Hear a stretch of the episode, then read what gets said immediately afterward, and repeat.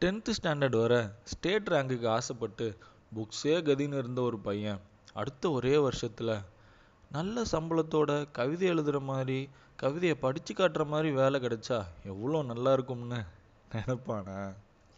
நான் நினைச்சேனே.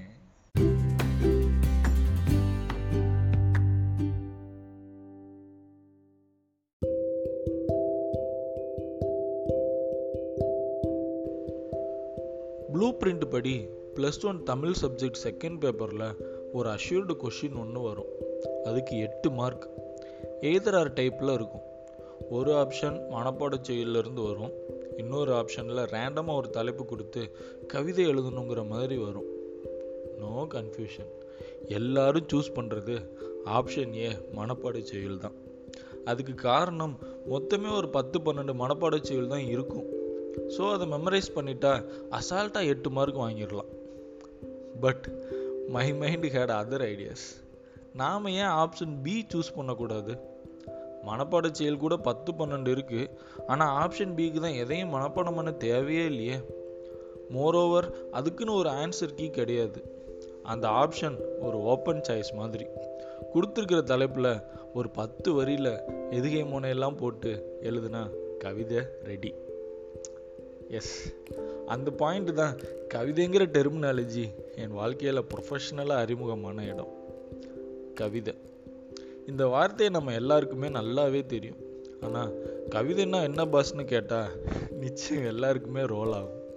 அப்படி என்னதான்ப்பா அர்த்தம்னு சின்சியராக கவிதை எழுதுகிற ஆள்கிட்ட கேட்டால் வெல்ல இட்ஸ் அ ஃபீல் மச்சி உணரணும். ஆராயக்கூடாதுன்னு சொல்லுவோம் அடே அப்படி உணர தெரியாமல் தானடா கேட்குறோம்னு மறுக்க கேட்டா உனக்கு அதெல்லாம் சரிப்பட்டு வராதும்மா. நானும் நிறையா யோசிச்சிருக்கேன். கவிதைன்னா நிஜமாவே என்ன? ஒரு நாலு வரியை வாசிக்கிறப்போ எந்த மாதிரி இருந்தால் அது கவிதை? ஒரு கவிதை எப்படி இருக்கக்கூடாது? இப்படி நிறையா. பெரும்பாலும் கமலஹாசன் வைரமுத்து கவிதையெல்லாம் வாசிக்கிறப்போ நம்மளாம் நிஜமாவே தமிழ்நாட்டில் தான் பிறந்தோமான்னு ஃபீல் ஆகிடும் ஒரு தமிழ் அகராதி இல்லாமல் அவங்க எழுதுகிற கவிதைங்களோட முழு அர்த்தத்தை புரிஞ்சிக்கவே முடியாது. கவிதைனாலே செந்தமிழில் தான் இருக்கணும். முதல் வாசிப்பில் புரியவே கூடாது. குறிப்பாக ஒரு ஏ ஃபோர் ஷீட்டில் பாதி பக்கமாவது இருக்கணும்.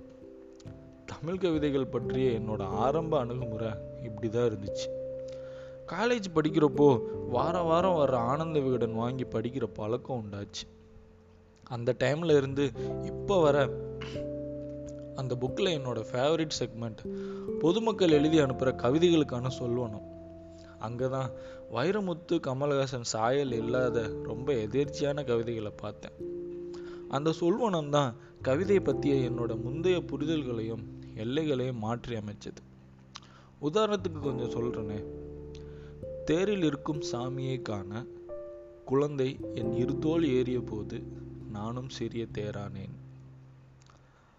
முழங்காலுக்கு கீழே தென்னை மரங்கள் அழுது வடிந்து அண்ணாந்து பார்த்தால் ஹெலிகாப்டர்கள். சம்திங் டீப்பில் இப்படி சில வாசிப்புகளுக்கு பிறகு தான் கவிதைகள் பற்றின ஒரு விஷயத்தை புரிஞ்சுக்கிட்டேன். இடியாப்பா மாதிரி சிக்கலாக இருக்கோ இல்லை ஒன்றா வாய்ப்பாடு மாதிரி சிம்பிளாக இருக்கோ கவிதைங்கிறது நம்ம வாசிக்கிற அந்த மொமெண்ட்லேயே உடைபட்டு நெஞ்சுக்குள்ளே கரையக்கூடியதாக இருக்கணும். அந்த சொல்வனம் மூலமாக கிடைச்ச ஒரு லீடில் கவிஞர் பாடலாசிரியர் நான் முத்துக்குமாரை பற்றி தெரிஞ்சுக்கிட்டேன். என்னை கேட்டால் அவர் திரைப்படங்களுக்கு எழுதுகிற பாடல்களே குட்டி குட்டி கவிதை தொகுப்புகள் தான். எஸ்எம்எஸ் படத்தில் வந்த ஒரு கல் ஒரு கண்ணாடி பாட்டு என்னோட ஆல் டைம் ஃபேவரட் திமிருக்கு மறுபேர் நீதானே தினம் தினம் முன்னால் இருந்தேனே மறந்திட மட்டும் மறந்தேனே. அந்த பொண்ணோட கேரக்டர் என்ன? அதனால அந்த ரிலேஷன்ஷிப்பில் நீ எவ்வளோ ஹர்ட் ஆகுற? ஆனாலும் நீ எதை விரும்புகிற இது எல்லாமே மூணே வரியில். பாட்டே கவிதையாக இருக்கே அப்போ இவரோட கவிதைகள்லாம் எவ்வளோ நல்லா இருக்கும்னு முத்துக்குமாரோட நியூட்டனின் மூன்றாம் விதிங்கிற புத்தகம் வாங்கி படித்தேன் சலிச்சு எடுத்து எளிமையான வார்த்தைகள் தான் அவரோட அடையாளம். எம்பிபிஎஸ் டாக்டரோட கிறுக்களை பார்த்து மருந்து கடைக்காரர் கொஞ்சம் கூட தடுமாறாமல் சரியான மருந்து எடுத்து தர்ற மாதிரி முத்துக்குமாரோட கவிதைகள் சிம்பிளாக இருக்கும். அதே சமயம் டிஸ்கிரிப்டிவாகவும் இருக்கும். இதோ இந்த மாதிரி. கடற்கரையில் ஊற்று தோண்டியதும் கையில் கிடைத்தது பிளாஸ்டிக் பை. பொருட்படுத்தா மனிதர்களை நாற்றத்தால் அறிந்தது குடல் செறிந்த நாய். எனதருமை மேல் தளத்து நண்பா உன்னை பழிவாங்கும் விதமாக என்னால் முடிந்தது ஒன்றே ஒன்றுதான். தலையணையையும் மீறி உன் காதுகளில் சுழன்று கொண்டிருக்கும் என் வீட்டு மின்விசிறி ஃபஸ்ட்டு ஃப்ளோரில் ஓனரை வச்சுக்கிட்டு கீழே கிரவுண்ட் ஃப்ளோரில் குடியிருக்கிற ஒருத்தரோட உச்சபட்ச பழிவாங்கல் இதுவாக தான் இருக்க முடியும். ஒரு நல்ல கவிதைங்கிறது ஒரு வெல் எஸ்டாப்ளிஷ்டு எழுத்தாளரால் தான் எழுத முடியும்னு இல்லை. யார்கிட்ட இருந்து வேணால் வரலாம். தேவையான ஒரே விஷயம் அந்த கவிதை வாசிக்கப்படும் போதே உடைபடணும் பொருள்படணும்.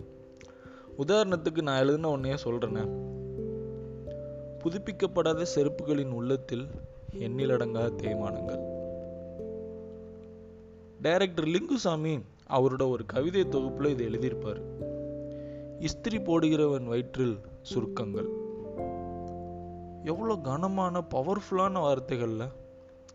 சிவாஜி படத்தில் ரஜினி சொல்லுவார் rich get richer poor get poorer இந்த ஒரு வரி கவிதைக்கும் ரஜினி பேசின அந்த பஞ்ச் டயலாக்குக்கும் ஒரே அர்த்தம்தான். சுஜாதா ஒரு வரியில் ஒன்று எழுதியிருப்பார். கடவுள் உண்டு கடவுள்கள் இல்லை. எவ்வளோ ஆழம். இந்த ஒரு வரியை வச்சுக்கிட்டு நீங்களும் நானும் மணிக்கணக்காக மொட்டை மாடியில் உட்காந்து பேசலாம். ஸ்கூல் பசங்களுக்கு கட்டுரை போட்டி நடத்தலாம். காலேஜ் ஸ்டூடெண்ட்ஸுக்கு பேச்சு போட்டி வைக்கலாம். இவ்வளோ ஏன்? ஆறு நாள் ஸ்பிரிச்சுவல் ஒர்க் ஷாப் ஆர்கனைஸ் பண்ணலாம். ஒரே வரி. கடவுள் உண்டு கடவுள்கள் இல்லை.